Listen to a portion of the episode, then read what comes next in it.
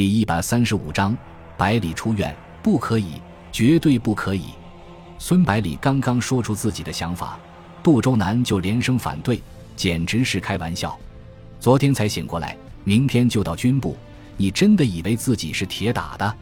孙百里耐心地解释道：杜先生，现在前线形势紧急，一旦徐州失守，日军的下一个目标不是武汉就是广州，如果让日寇得逞的话，浙江、福建和江西几个省就会被分割出来。杨英杰听了孙百里的一番解释，频频点头，可是杜周南却毫不客气地打断了孙百里的话：你少拿这些大道理来压人，我虽然不懂军事，可是对于战场上的形势却清楚得很。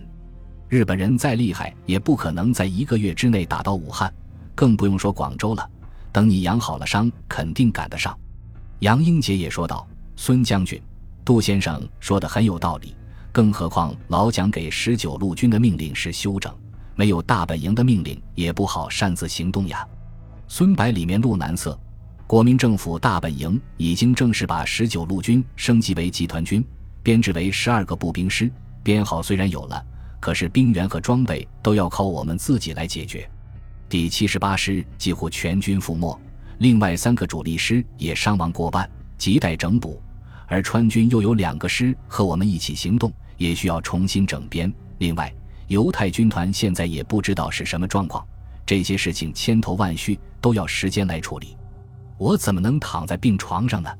杨英杰被说服了，反而掉头来做杜周南的工作。杜先生，军队的工作的确很多，别人又帮不上忙，还是让孙将军自己处理比较合适。杜周南很不满意地瞪了杨英杰一眼，气呼呼地说道：你到底是帮着我还是帮着他？怎么立场这么不坚定？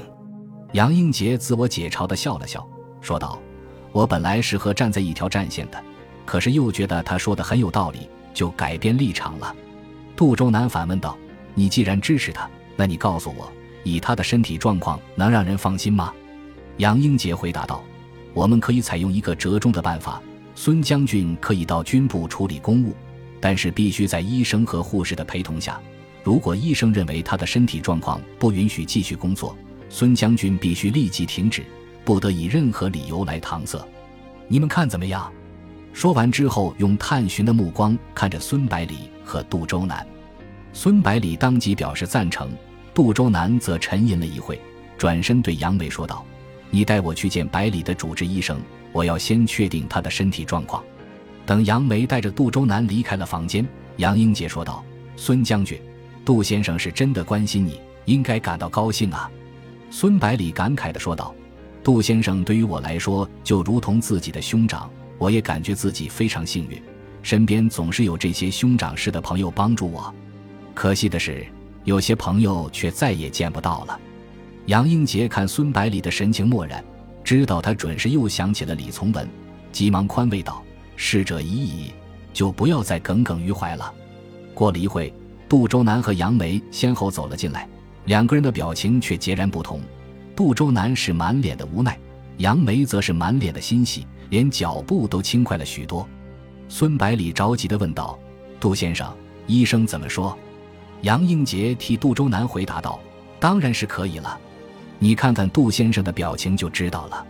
杜周南叹了口气说道：医生认为最好还是卧床静养，等伤口完全愈合再出院，不过他觉得百里的体质不错，恢复的速度也很快，只要按时换药，注意休息，问题就不是很大。接着他又警告孙百里：我跟医生说了，有什么不妥就立即回医院，绝对不准耽误，你也不要给我耍花招。孙百里急忙表白道：我怎么敢呢？第2天上午，杨英杰带着1个连的警卫到医院，孙百里上车之后发现在前面有2辆完全相同的轿车，奇怪地问道：谁坐在车上？杨英杰不动声色地回答道：警卫。然后解释道：现在日本人对你是恨之入骨，肯定会想方设法除掉你，所以要提高警惕，你要知道日本间谍非常厉害，几乎是无孔不入。孙百里感激地说道：杨先生费心了。然后吩咐司机到城外的训练基地去。杨英杰不解地问道：不是回军部吗？孙百里解释道：我想突击检查一下，看看留守的部队有没有偷懒。杨英杰会议地点了点头，立即通知车队改变目的地。当车队距离训练基地还有数千米远的时候，隐隐约约可以听到断断续续的呐喊声、喊杀声。又翻过一座小山之后，面积巨大的练兵场出现在孙百里的面前。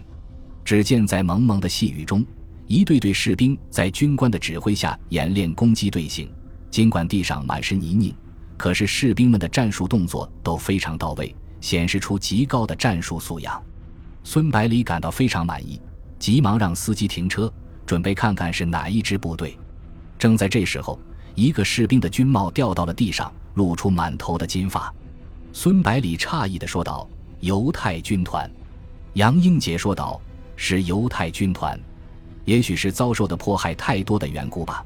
这些犹太军人训练起来非常认真，有时候都到了残酷的地步，不论刮风下雨，从不间断。就像你对19路军所说的那样，军人只要做两件事：训练和战斗。”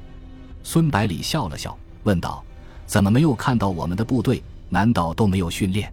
杨英杰指着远处的一个小山坡说道：“其他部队在山坡后面训练，把这里全部让给了犹太军团。”孙百里正想让车队继续前进，去看自己一手训练出来的军队，忽然看到从犹太人的队伍里面走出一个青年军官，快步朝车队走来，并且不断地挥动手臂。杨英杰急忙解释道：“这个人就是犹太军团的指挥官，因为我经常到这里来，所以认得这些汽车，可能是过来打个招呼。”孙百里高兴地说道：“我也正好要见见他，真是太巧了。”